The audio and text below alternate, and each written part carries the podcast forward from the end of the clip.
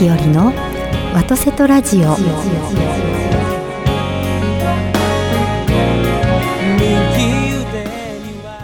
はようございます。森日和でございます。今週も神戸からお届けしてまいります、はい。ビリーさんおはようございどうますもおはようございます。おはようございます。今週もよろしくお願いいたします。よろしくお願いいたします。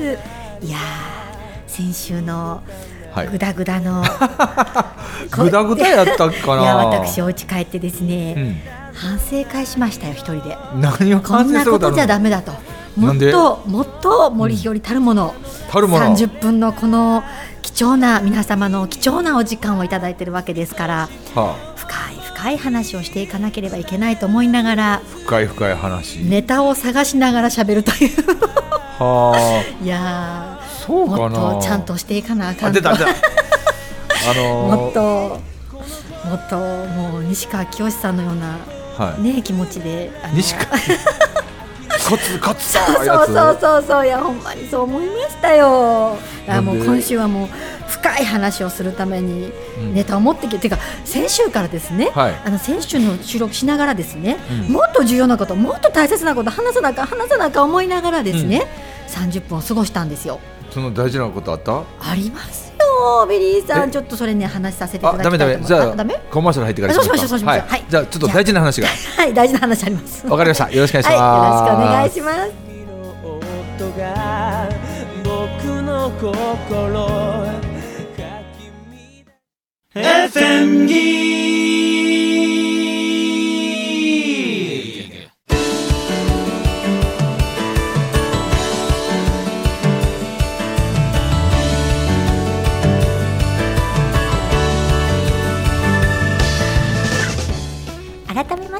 はようございますおはようございますお。はようございますビリーよさんよろしくお願いしますなんなんなんなんその大事な話って。大事な話あるじゃないですか、何ですか？もっともうこの日本がなぜこう今こんなに豊かな国なのかみたいなことを考えた時にはですね、はいはいはいはい。重要な話があったのにあんな大切な時間をあんな 大切でないネタをお下がり探りいやでもねそれもやっぱ反省しましたよ。もっとはい。森日和、経験を積まねばならない。経験を積まぬい。ろんな経験をせねばならない。はい。と思いましてはい。あの日々いろいろと精進してまいることを心に誓った先週でございま そんな大層な。す。でですね何が話したかったかと言いますとね、はい。あのビリーさんももちろんあのえっ、とご存知たもちろんそうですね、うん。ビリーさんもがあの何ですか？なん なんかされてる。なんかされてる、なんかすんの？私行ってきたんですよ。1月。違う違う2月。2月。何？2月。あれ何日でした？3日。3日。あはいはいはい。3日。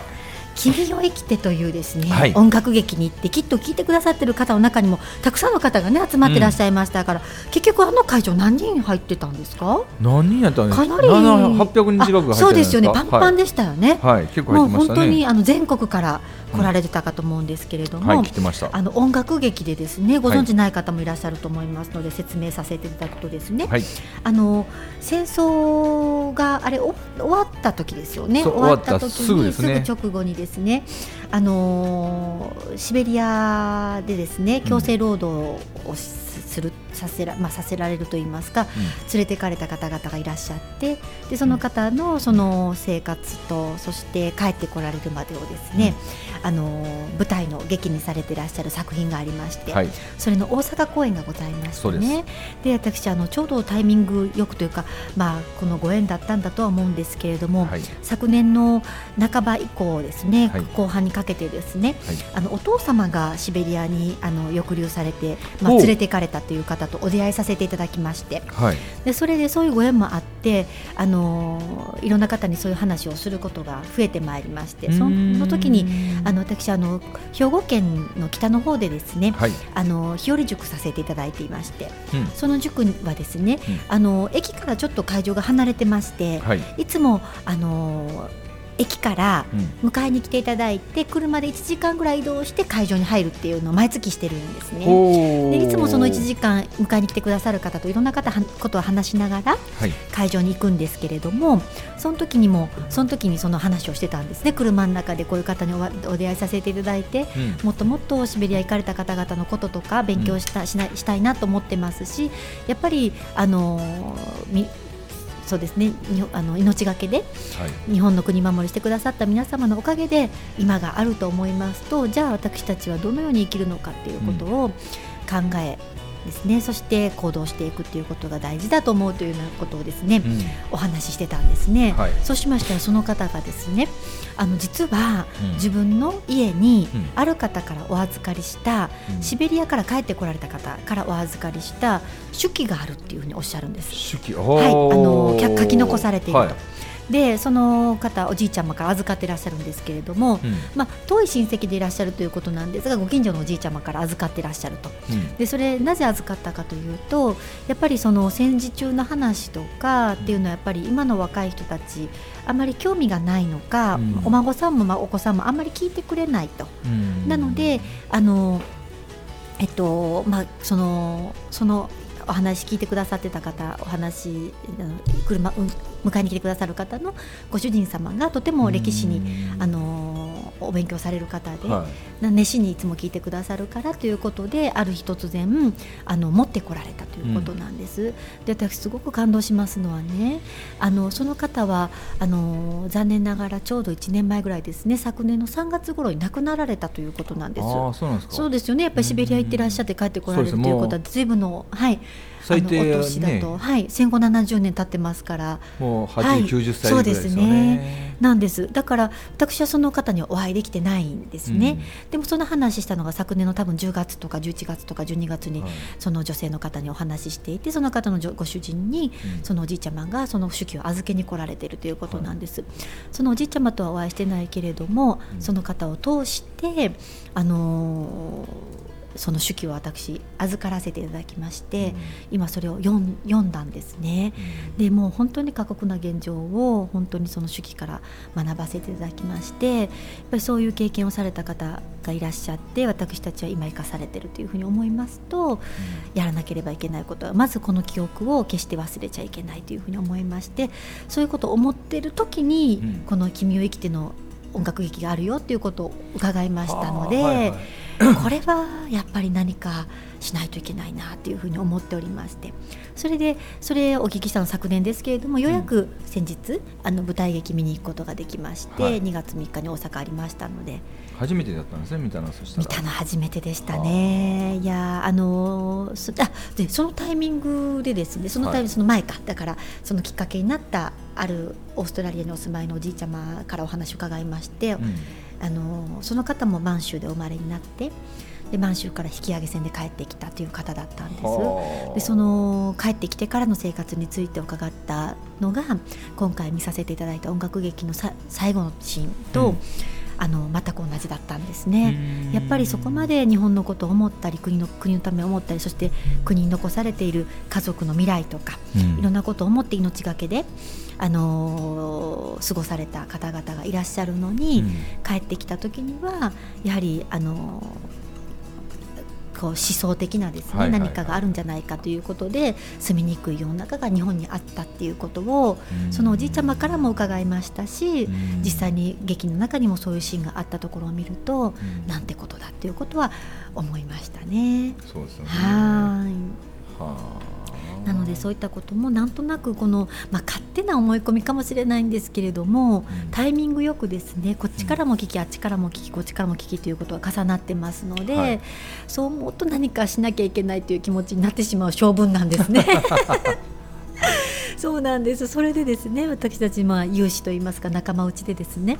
あの満州研修研究会というのを立ち上げましてね。満州研修会。満州研究会ですね。もっともっと日本のその歴史をし勉強しようということで、うん。その時代その時代で命がけで国守りしてくださった方々がどういう暮らしをされどういうことを、ね、してくださったかということをもっと知ろうということで勉強しようということでですね、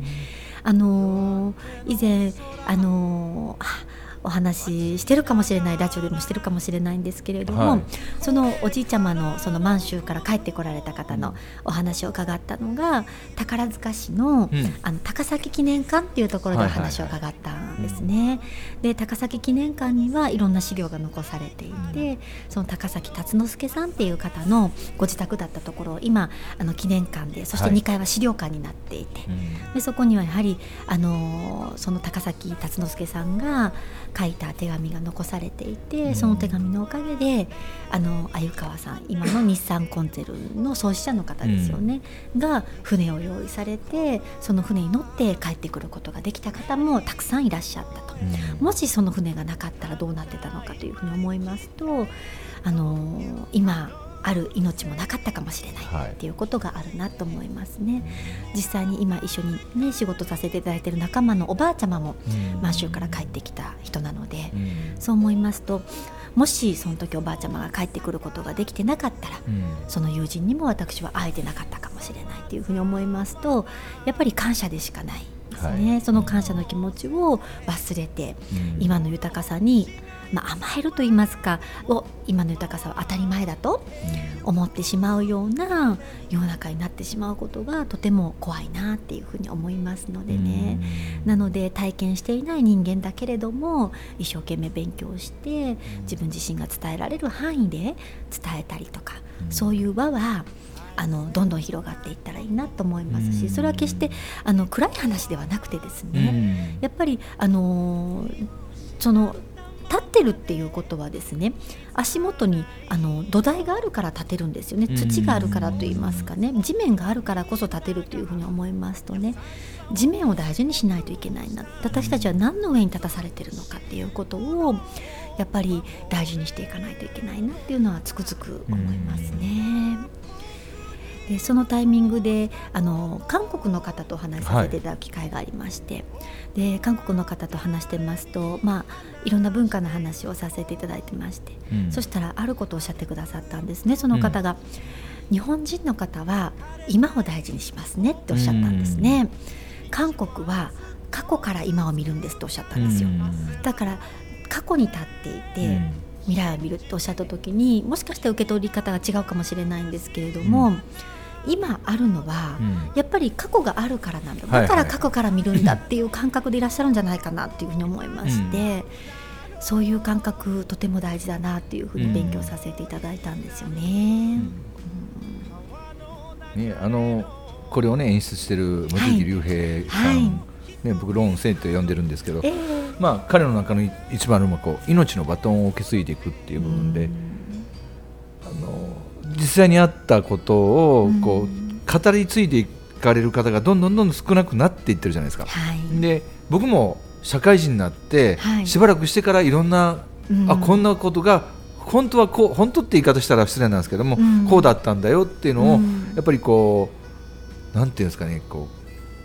口伝えにこう聞くっていう機会っていうのは僕らが小学校中学校高校の時ってまずなかったので、はい、そうですね。ねだからそういう部分ではこういう芝居を通じてこういうことがあったっていうことを知って、知ったらやっぱりそこから興味が湧いてきたり、はいはい、いいろんなこう、まあ、捉え方は千差万別あると思うんですけども、はい、実際はどうだったんかっていうことを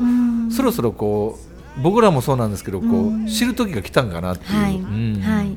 本当そう思いますね。そのうん、あのお話しくださったおじいちゃまの話を伺いますと、うん、あの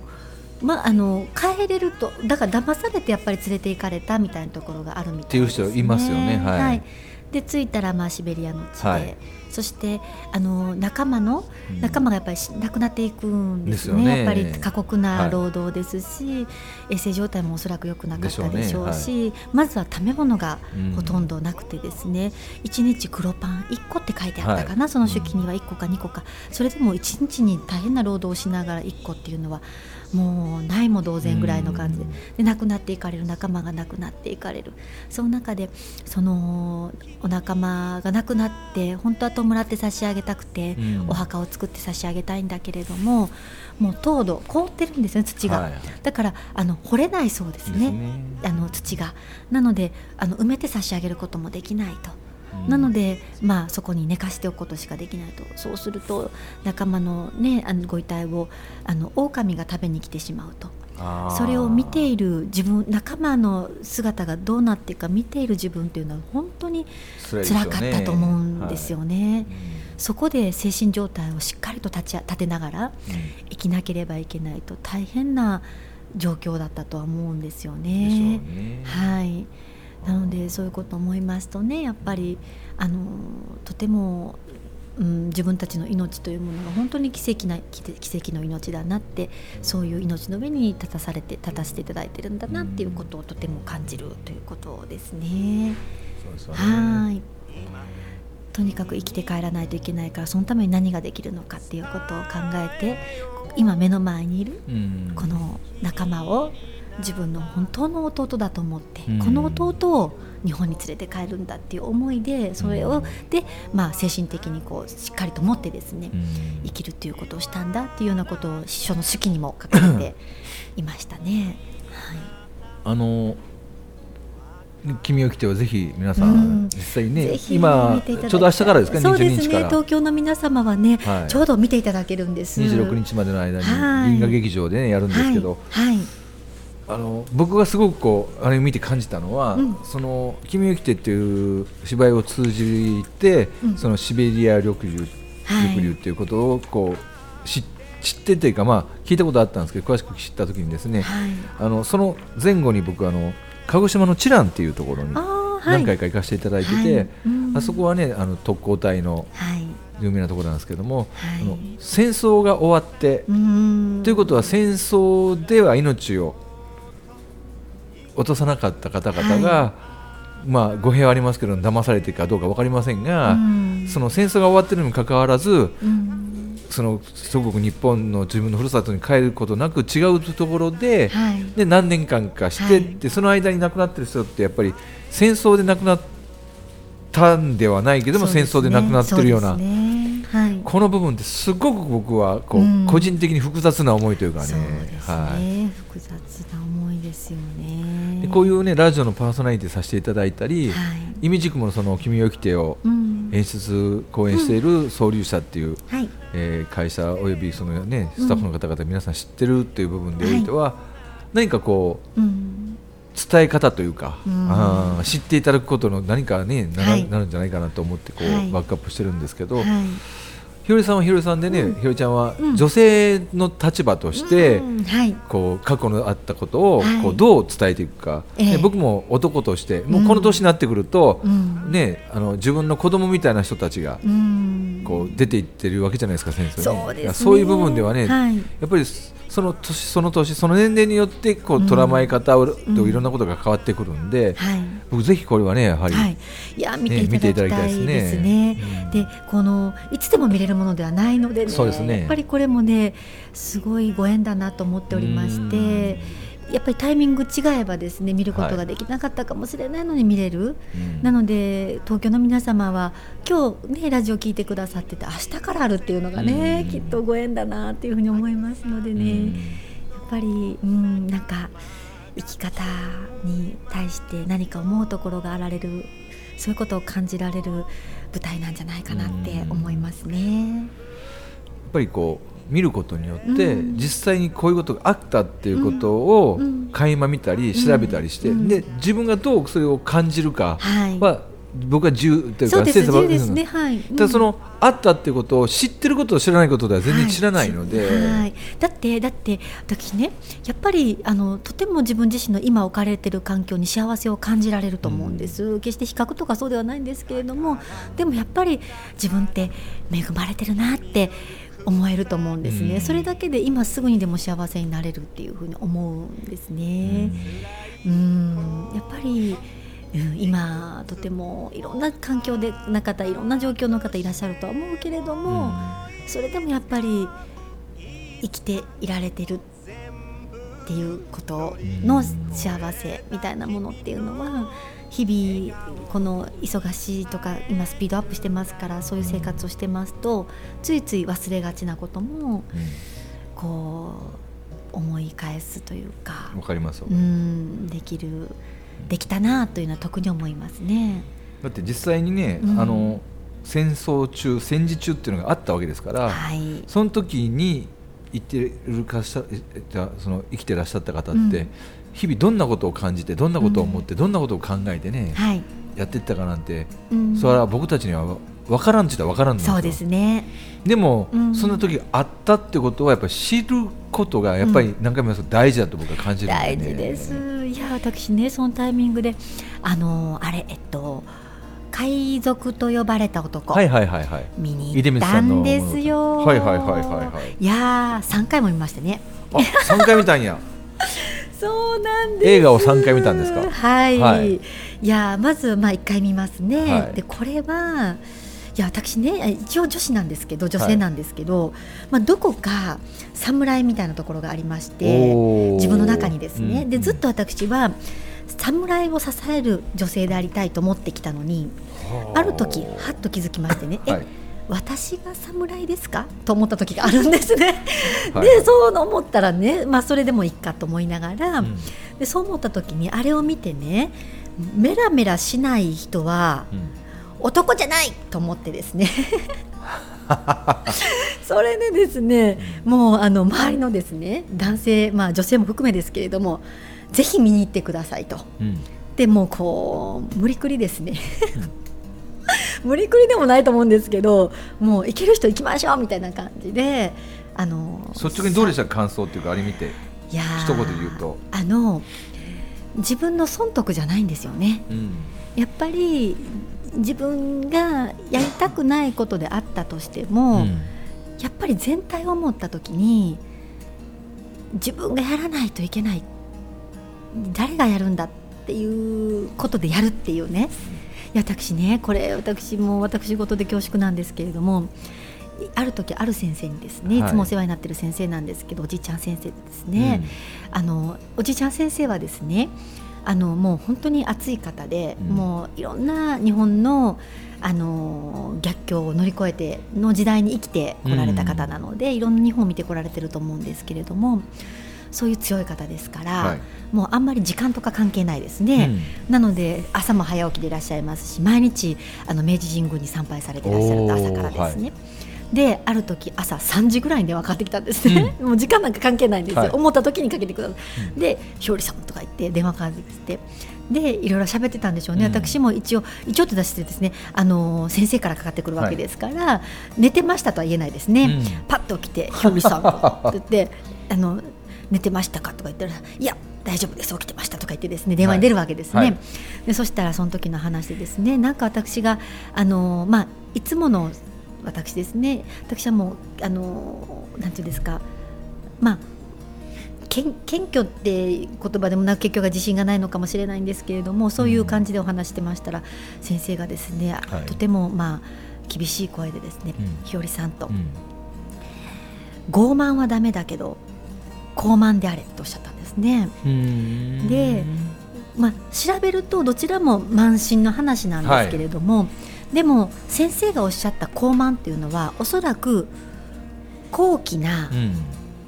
慢心うんですね。このことは自分にしかできないとうん思ってことにかからなければ何もなすことはできないとおっしゃったんですよ。うん自分にしかこれはできないって思わないとできないと。ひよりさんが世の中に対してこういうことを思うこういうことがをしていかなければもうそれを本当に成してあげたいと思うんだったら自分にしかできない自分がやるしかないじじんあの他の人になんか任せてられないって思ってやらないと、うん。ことなんてなせないって怒られたんですね。叱られたんです、はい。そうかと。うん。なんかそういう気持ちが、もうその今回のその映画を見させていただいて思ったっていうところもあって。なんかそういうのも重なりながら変に自分自身もメッセージを感じながら、うん。やっぱりこれを見させていただきこれをって思う時にうんやっぱりなんかやるぞみたいな感じのことを思いましたね。はい。うん。そういう映画だったんですね。そうなんですよだから。うん。すごいな。僕多分不謹慎な言い方してしまうな。あどうしたんですか？あの映画見た一番最初の印象はええええ。あの岡田君。はい。この子役者すごいなって。というのはその前作のねあのあ同じはい。あの百田直樹さんが書いたはい「永遠のゼロ」を見てたのはで僕永遠のゼロはあの DVD まで買ったぐらいええ。すごく好きな映画で。はい。であの時にねあのごく本当にすみませんひ変な言い方ですけどジャニーズのアイドルからうん。いやいい役者だなって感じて、はい。で今回あれ見た瞬間に本当いい役者だなっていう。ううん。んはい。あの本で読んでたので内容は、はい。うんはいそんな僕はすみませんちょっと不謹慎かもしれません、そういう印象から入って、ええはい。ああれはなんていうかな。実際のね出光さんのうん。はいところにちょっといろいろまあ脚色が入ってるかもしれませんけども、あれもそういうことがあったっていうことをねそうですね。実際に皆さんに知っていただいたら僕はいいんじゃないかなという。はい、はい。はい。いやそう思いますね。だって、うん、あのあの時やっぱり世界の中の日本っていうのはなかなか強くはなかったと思うんですね。はい、であのあの時メジャーっていうふうに話されてましたけれども、うん、やっぱりすごい強さ強い力の中にあの巻き込まれるでもなく、うん、そこで巻き込まれて日本が本当に立ち上がれるのかっていうことを全体を考えて、うん、自分自身の一歩を決めるっていうのは本当にあの強さ当然ながら必要かもしれないけれども信念とか志とかそういうものだと思うんですね。やっぱ信念を持って生きるっていうことがすごくメッセージ性として感じられて自分自身の信念というものをすごくあの振り返った時間がこの1か月間はあったかなっていうふうに思いますね。そうですね、うん、あのその君を生きてもそうだし、うん、その海賊と呼ばれた男もそうなんですけど、うん、戦前戦中までの日本人ってさ、男女関係なくね、はい、こう強さというか潔さというか、はい、なんかしなやかさというかこう自分のこの体というか命はね、本当に世のため人のためというか、はい、何かのために使うんだっていう感がすごくあったような感じがしますよね。はい、はい。はい、はい、すべてが頂き物とか借り物なんだっていう意識がありましたね。だから、自分のものなんだって自分の命さえそう思わなかったんじゃないかなと思って、うん、だとしたら与えられている今この頂いている命を何に使うかと思うと自分のものだと思ってしまうと自分のために使ってしまうと思うんですけれども、おのずと頂き物だ借り物だと思うと世の中世のため人のために何に使う何ができるか何に命を使うかっていうのはおのずと出てくるのかなっていうふうにも思いますのでね。でね、あの、人にこう媚びへつらうわけでもなく、はい、何かこう人に気配りをして、うん、でも何かこう芯が通ってるっていう人が多かったんだなって気がしますよね。はい、や最近ねあのいろんな方にいろんなことを教えていただきながら、うん、あの主座を保つっていうことの言葉を聞いたんですね。主座をあの松下幸之助さんも大事にされていらっしゃった言葉だと伺ってますけれども、やっぱり軸が立っているというか軸があると言いますかね。ね。はい、はい、そういうものがやっぱり人人としてみたいな。まあ人ねなかなか言えませんけれどもでも自分自身の主座はどうかっていうことを考えますよね。うん。あのどんどんどんどんどんどんこう世の中いろんなものが機械化されたり、はい、便利になってきてるからこそ、うん、なんかこう人間臭いというかね、はい、そういう映画とかこの芝居とか、はい、いろんなことがこうすごく僕はこう出てきてるんじゃないかなっていう気はしますよね。去年のこれぐらいから、はい、重要だと思います。と言いますのは今 AI ですかね。人工知能とかね、もう本当にあのが当たり前に身近にな世の中になってくる中で、あのそこにあのこう入ってしまうというかそのなってしまうと本当に人間って何なのかっていうことを見失ってしまうと思うんですね。だからなおさらそういったものが増えてきていただくとありがたいし、振り返らないといけないなと思いますね。ね私たちにしかできないことがあると。今のね今のこの瞬間に僕たちができないで僕たちしかできないことがあると僕も感じますしね。はい、はい、と思いますね。いやいや、明日から。明日から。明日ですよね。5日間はい、7公演東京の銀河劇場で君へ来てしますので、ぜひあの決して決してもう本当に、はい。問い合わせしていただくなり、はえチケットピアで問い合わせしていただくと、まだまだね、うん、席が空いてるらしいので、はい、見に行っていただいたらなというふうに感じておりますんで、はい、い。いかなと思っております。はい、はい。ぜひご覧ください。はい、うん、そんな感じでしたんで、はい、またね向こうに行くと僕たちと会えるかもしれませんので、はい、はい、楽しみにしておいてください。という感じで今週お目にかかった私たちは森日和とそしてビリーでお送りしました。どうもありがとうございました。ありがとうございました。